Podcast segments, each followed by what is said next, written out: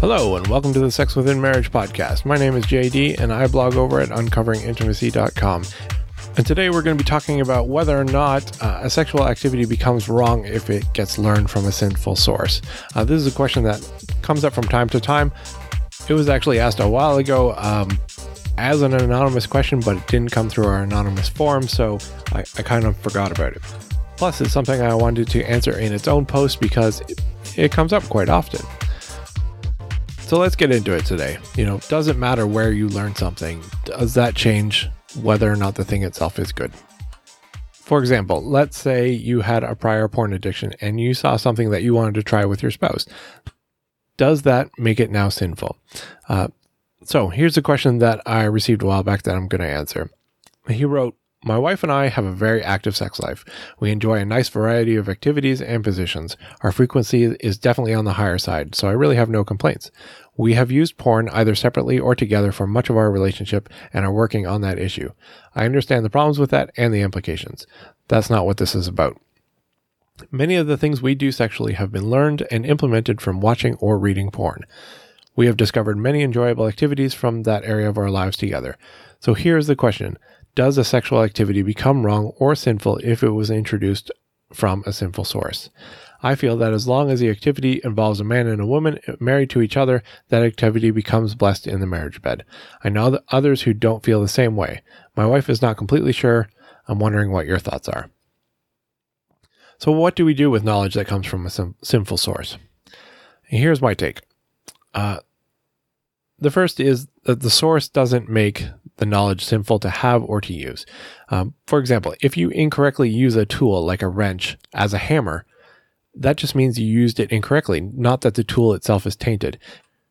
You wouldn't say that, well, this wrench is no good now to be used as a wrench, uh, unless you have destroyed the wrench in some way as the result of hammering with it. And we have many stories of people using talents that they gained in unchristian ways, turning their life around and using those same skills and knowledge to serve God. Others will often use the, the knowledge that they gain from previous life experiences to warn people of what happens when you turn away from God. And does that make their time away from God beneficial or something to be sought after?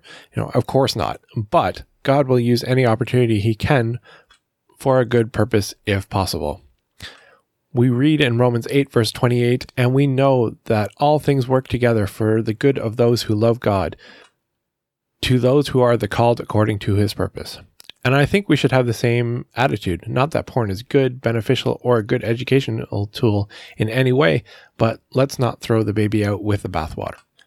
A good example, I think, is that if you have been previously married, whether your spouse passed away or you divorced, more than likely you've gained some marriage skills from your prior marriage, not just sexual skills, but maybe some of those too. I don't think anyone would suggest that you set them aside in a new marriage and start from scratch, yet no one would consider that uh, death or divorce uh, a good means to an end of learning marriage skills. If anything, people would consider it an evil that you somehow managed to glean some po- small positive gra- gain from, which again seems to be something God is not against doing.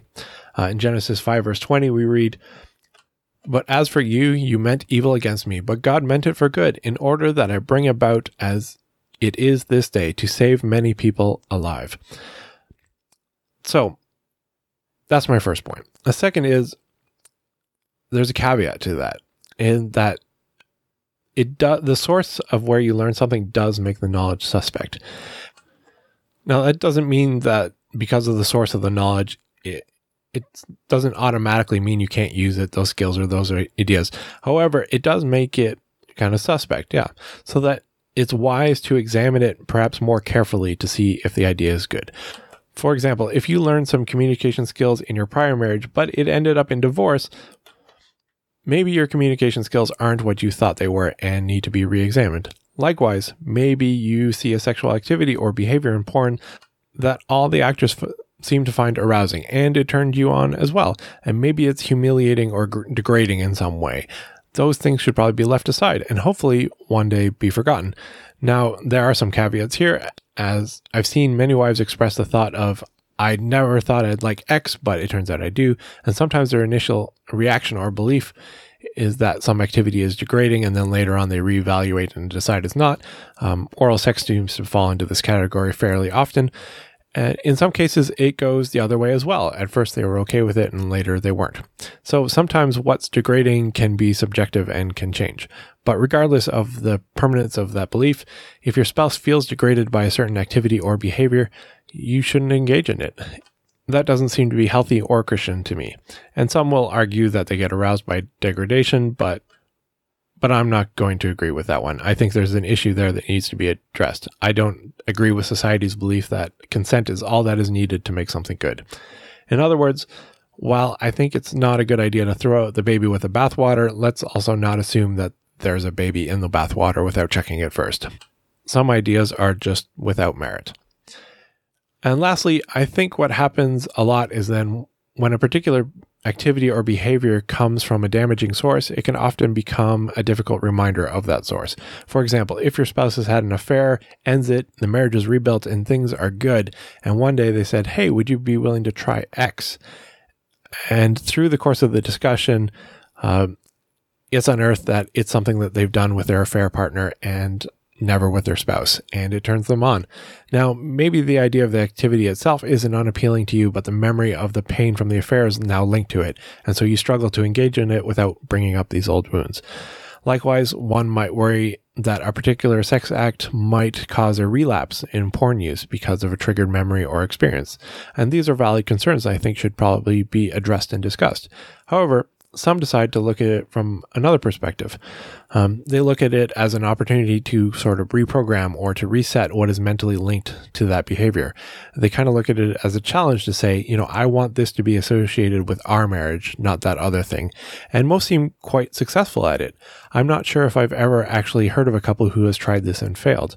And I I wonder if this falls under Jesus' advice for dealing with unclean spirits, where in Matthew 12 verses 43 to 45, he says, you know, when an unclean spirit goes out of a man, he, he goes into the dry places seeking rest and finds none.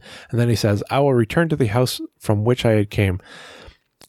And when he comes, he finds it empty, swept, and put in order. And then he goes and takes with him seven other spirits more wicked than himself, and they enter and dwell there. And the last state of that man is worse than the first so shall it be with this wicked generation. So, in other words, rather than cutting off this behavior entirety, entirely, they reassociate it with their marriage, using it to build intimacy rather than to destroy it as it had originally been done. You know, they fill that space again.